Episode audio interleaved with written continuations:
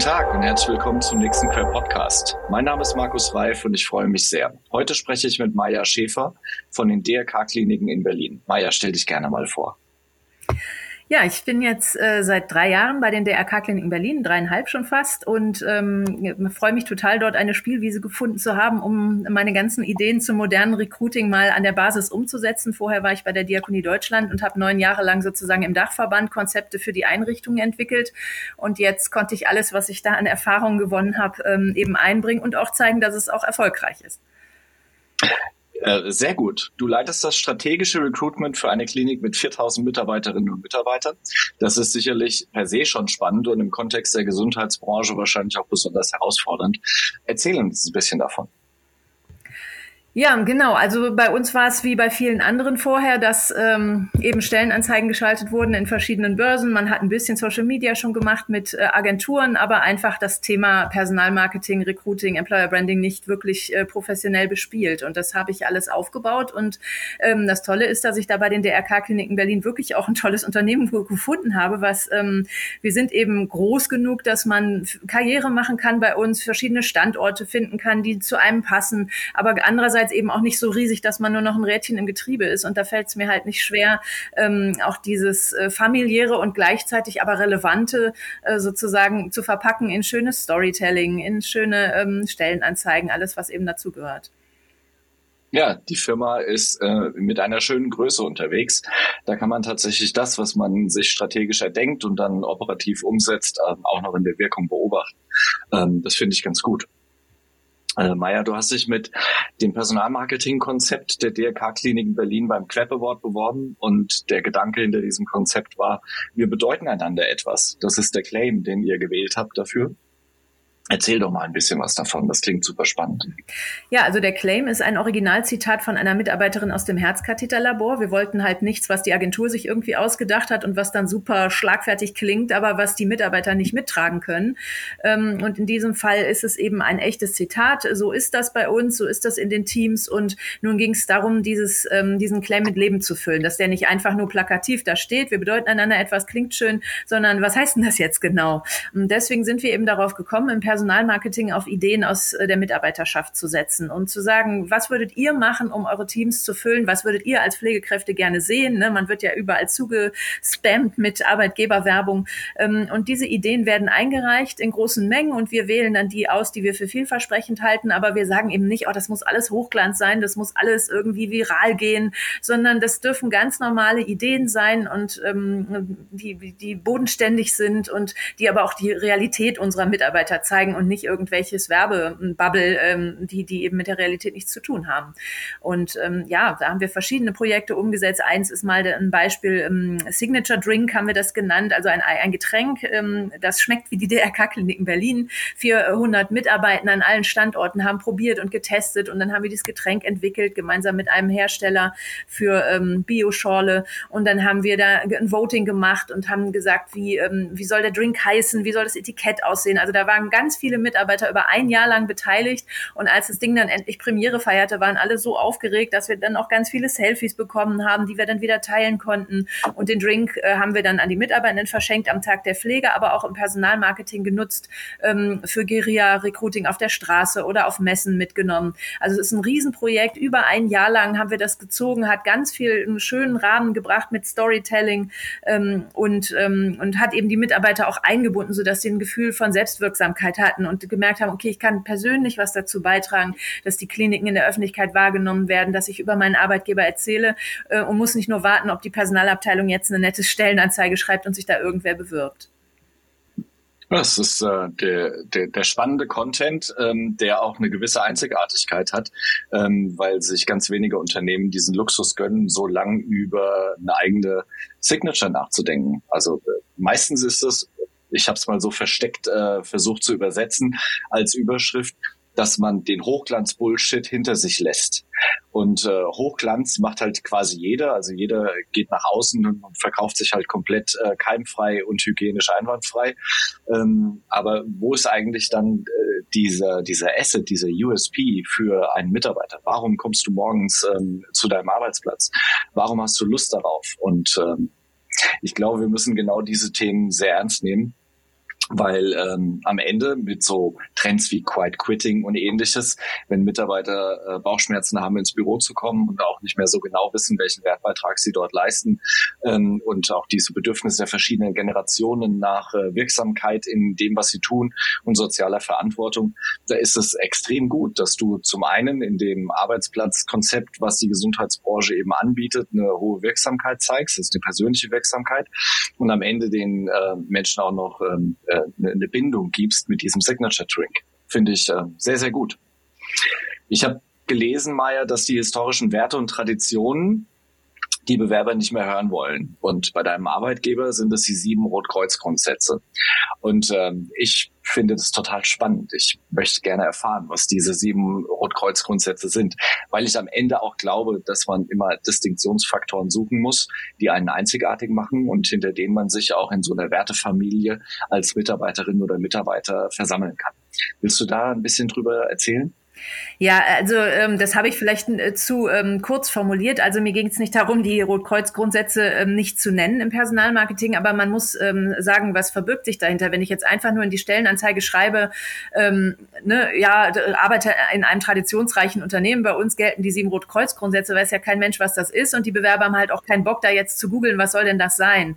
Also ich muss das halt mit Leben füllen und ähm, das tun wir ja, weil Gemeinschaftlichkeit und ähm, Unparteilichkeit und alle diese Grundsätze, die leben ja in unserem Storytelling, in unseren Personalmarketing-Projekten. Ne? Also wir kommen nicht mit dem Holzhammer und sagen, das sind unsere Grundsätze und müssen sich jetzt alle daran halten, äh, sondern wir, wir, wir füllen sie mit Leben und zeigen, das meinen wir damit. Und dann kann natürlich auch der Bewerber damit etwas verbinden und dann kann das natürlich auch ähm, Bewerber anlocken und ein Alleinstellungsmerkmal sein. Aber man muss halt, äh, ne, man darf, also wenn wir sagen, ja, arbeite in einem Traditionsunternehmen, wir wurden dann und dann gegründet, das, das reicht halt nicht mehr. Das wollte ich nur sagen, weil viele, ähm, ich war vorher eben beim kirchlichen Träger, da haben dann alle geschrieben äh, als Alleinstellungsmerkmal, ja, wir sind halt kirchlich, okay, aber erstmal gibt es auch tausende kirchliche Träger, da muss man sich immer noch von den anderen unterscheiden.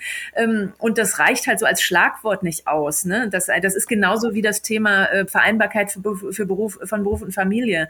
Wenn ich jetzt ähm, in die Stellenanzeige einfach schreibe, ja, bei uns Top Vereinbarkeit von Beruf und Familie, weiß der Bewerber auch nicht, was heißt das denn? Sabbaticals, Teilzeitjobs, Mutti-Schichten, äh, was, ne, ich muss konkret werden, ich muss Geschichten erzählen, ähm, so dass der Bewerber was damit anfangen kann. Genau, das ist ja eine der zentralen Herausforderungen im Employer Branding, dass du eben diese Austauschbarkeit der verschiedenen Begrifflichkeiten, ähm, Benefits, ähm, der arbeitgeberspezifischen ähm, Attribute, dass du die eben versuchst aufzubrechen, indem du wirklich konkret wirst. Und äh, du hast jetzt alleine in diesem einen Satz mit den mehreren Aufzählungen mit Multischicht Sachen gesagt, die halt in Stellenanzeigen kaum vorkommen. Aber genau das natürlich für viele ähm, so ein Grundbedürfnis ist. Diese Vereinbarkeit von Familie und Beruf ist nämlich deutlich mehr als nur, dass ähm, die, die Mama versuchen kann, außerhalb von den normalen Schichten ähm, zu arbeiten. Ähm, das betrifft ja genauso gut Väter. Also der Anteil der Väter, die äh, Kinderbetreuungsaufgaben wahrnehmen, steigt. Ähm, noch nicht auf das Niveau, was sich viele ähm, so vorstellen. Also nach dem Leitgedanken Diversity, dass man irgendwie eine, eine Parität erreicht. Ähm, aber am Ende der Reise hat jeder das Bedürfnis, seine Kinder zu sehen. Und äh, auch Väter haben das Bedürfnis, die Kinder mal mittags um 14 Uhr vom Kindergarten abzuholen. Und da ist es sehr gut, genau solche Sachen schon von vornherein in die Ansprache potenzieller Bewerberinnen und Bewerber einzubauen. Das finde ich ziemlich gut. Ja, und ähm, Identifikationspotenzial zu schaffen. Ne? Wenn ich jetzt ein Video drehe mit einem jungen Vater, der holt seine, der kommt zum, zur Pflegeschicht und danach geht er in die Kita und holt die Kinder ab und das Video zeige ich, dann denken vielleicht andere junge Männer, ach, da kann ich moderner Vater sein in dem Unternehmen, die ermöglichen mir das. Ne? Wenn ich einfach nur das Schlagwort äh, Vereinbarkeit von Beruf und Familie auf die Karriereseite schreibe, äh, dann das überlesen alle, weil das steht ja überall. Das, das blendet man schon völlig aus. Ja, ich habe ich hab sehr oft ähm, bei Auftritten von Arbeitgebern den Eindruck, ähm, man kaschiert im Employer Branding diese Superstar-Attitüde in der Unternehmenskultur im Hintergrund, wo eigentlich alle sagen hinter ähm, vorgehaltener Hand, naja, aber ehrlich gesagt, hier musst du schon arbeiten. Und äh, man dann sich die Frage stellt, okay, was heißt das denn jetzt eigentlich? Weil klar, ich bewerbe mich, will ich arbeiten, wo ist das Problem? Nee, arbeiten heißt so richtig, also auch mit Überstunden und bis 22 Uhr abends im Büro sitzen und sowas, äh, wo du dann denkst so, okay, das ist irgendwie aus der Zeit gefallen. Ähm, Und äh, dann wird da so eine Hochglanzfassade davor geklebt, im Sinne von, ja komm, wir erzählen den Leuten jetzt, das ist ja alles ganz anders. Und wenn sie herkommen, die gewöhnen sich schon dran. Das Einzige, was dort ähm, sich verändert, ist die Fluktuation, und zwar nach oben. Mhm. Ja, und die eigenen, genau, weil die eigenen Mitarbeiter halt, ähm, also erstmal denken die, warum wird alles nur für die Bewerber getan und nicht für uns? Ähm, und zum anderen äh, werden die richtig allergisch, wenn die, wenn die merken, das Marketing stimmt nicht. Und ähm, das ist ja das Schlimmste, was einem passieren kann, äh, dass die Mitarbeiter dann sozusagen die ganze Marke wieder äh, kaputt machen, indem sie dann, in Anführungszeichen, indem sie dann eben über die Realität berichten. Ja, deswegen ist es so wichtig bei uns, die Mitarbeiter mitzunehmen und Mitarbeiterinnen in ihre Ideen anzuhören, sie auch ganz viel ein einzubinden. Wir haben schon über 50 YouTube-Videos mit Mitarbeitern gedreht. Wir haben äh, in unserem Arbeitgeberfilm haben 67 Menschen ihren Auftritt. Also wir nehmen die einfach mit und bilden uns da dadurch so ein Pool an ähm, an Leuten, die uns helfen können, wenn wir mal spontan eine Idee haben, eine Challenge für Social Media. Jetzt machen wir gerade unsere Sommer-Challenge oder so, dann habe ich inzwischen so viele Leute, die ich anschreiben kann, damit das Ganze ins, ähm, ins Laufen gerät. Ähm, das ist einfach schön. Und für mich als Recruiter auch wichtig, weil man, wenn man dann immer nur im Elfenbeinturm sitzt und da irgendwelche Strategien ausdenkt, ähm, dann, dann hebt man auch so ein bisschen ab von der Realität. Und wenn ich immer wieder mit den Mitarbeitern in Kontakt bleibe, dann kann ich auch bessere Stellenanzeigen schreiben, weil ich einfach weiß, ne, was denen äh, am Herzen liegt. Absolut, absolut. Ähm, ich habe gelesen, dass äh, du dir auch viele Gedanken gemacht hast, wie man diese Kampagne messen kann. Ähm, welche Erfolge können eintreten? Welche Erfolge hat man vielleicht auch beobachtet? Ähm, wie misst du diese Kampagne und wie misst du den Erfolg dieser Kampagne? Ähm, also unsere Recruiting-Strategie besteht ja aus verschiedenen Säulen. Hm, da kann ich jetzt am Ende nicht sagen, jetzt dieses eine, diese eine Säule hat das gebracht und diese eine Säule hat das gebracht. Aber was ich mache, ist insgesamt die Erfolge der Strategie wirklich umfangreich messen. Und da haben wir im ersten Jahr ähm, die Bewerberzahlen um 152 Prozent steigern können und im zweiten Jahr das noch das hohe Niveau gehalten und nochmal drei Prozentpunkte draufgelegt. Wir haben den Anteil mh, hm, von Bewerbung von Pflegekräften steigern können. Der lag als bevor ich kam bei 15 Prozent der Gesamt Gesamtzahl und jetzt haben wir 30 Prozent der Gesamtzahl von Pflegekräften. Also ne, es sind nicht nur mehr Bewerbungen von irgendwelchen Quereinsteigern, die wir gar nicht beschäftigen können, sondern es sind auch relevante Bewerbungen und solche Sachen ähm, werte ich halt aus.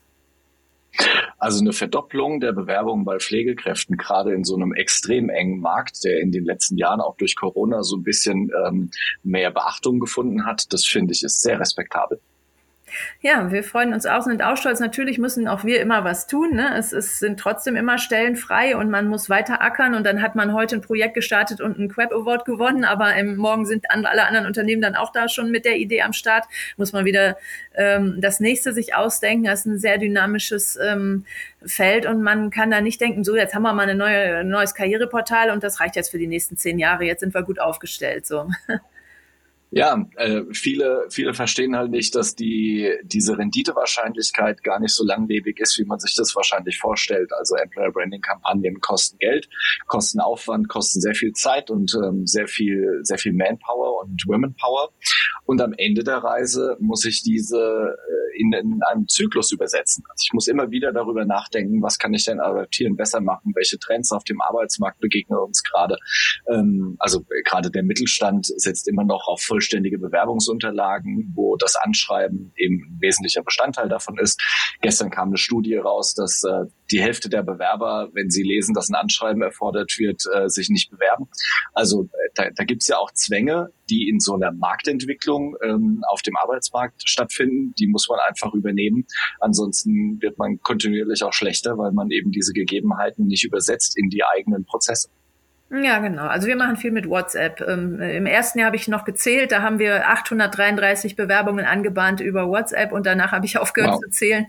Ähm, auf jeden Fall, ja, das äh, natürlich bieten wir auch um, immer ganz schnell äh, kurze Bewerbungs-, Online-Bewerbungsformulare aus Datenschutzgründen und weisen darauf hin. Das wäre eigentlich datenschutzmäßig besser, aber wenn jemand über WhatsApp seine Berufsurkunde schickt und uns ein paar ähm, Stichworte zum Lebenslauf durchgibt, die tippen wir dann ab und dann wird das Profil der Pflegedienstleiterin vorgelegt. Da fackeln wir gar nicht lange. Ziemlich cool, ziemlich cool.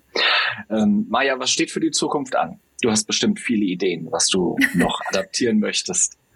Ja, wir sagen wir mal, wir sind in der Gegenwart dieses Jahres. Wir machen gerade eine Boomerang-Recruiting-Aktion, wo wir alle ähm, Pflegekräfte, die in den letzten drei, vier Jahren ähm, gekündigt haben und die wir super fanden, die wir gerne zurück hätten, die kriegen alle so einen schönen Boomerang geschickt und ein ganz liebes Anschreiben und da kommt halt Rücklauf, da ist unheimlich viel zu tun, dann diese ähm, Kontakte zu ähm, pflegen und dass die dann nicht wieder in den normalen Prozess gehen und man sagt, ja, jetzt schick mal deine Berufsurkunde, weil die hat man ja schon. Also es soll ja für die Leute halt einfach sein, zurückzukommen. Ähm, das machen wir gerade. Wir machen einen, ähm, wir basteln gerade an einem Spotify-Audiospot. Ähm, also einfach so viele schöne, wir haben die Edgar-Cards ähm, jetzt so Kneipenpostkarten äh, in Umlauf gebracht und dann, wir, wir machen nicht einfach nur, geben Geld und dann liegen die Kneipenpostkarten halt so, sondern wir gehen dahin, wir gucken uns in den Kneipen, wir machen eine Kneipentour, wir berichten davon in Social Media, ähm, wir gucken, wie sieht das denn vor Ort aus, wir fragen irgendjemand, wie finden Sie denn die Postkarten und was essen Sie da eigentlich gerade und in welchem Café sind Sie hier? Also unsere Aktionen sind halt immer groß und aufwendig notwendig und wir sind da hinterher und das, genau, das, damit sind wir jetzt dran. Und was wir dann nächstes Jahr machen, überlegen wir uns ab Herbst. Auf jeden Fall muss man immer neue Ideen haben und deswegen sind uns ja auch unsere Mitarbeiterideen so wichtig. Das sind ähm, spannende Einblicke in das, was du beruflich bei den DRK-Kliniken in Berlin machst. Ähm, liebe Maya, vielen Dank für deine Zeit. Das war echt ein toller Podcast und ich hoffe, unseren Hörern hat es auch gefallen. Das war der Queb Podcast mit Maya Schäfer von den DRK-Kliniken Berlin. Vielen Dank für deine Zeit, einen schönen Tag und viel Erfolg bei deiner Arbeit. Danke euch auch.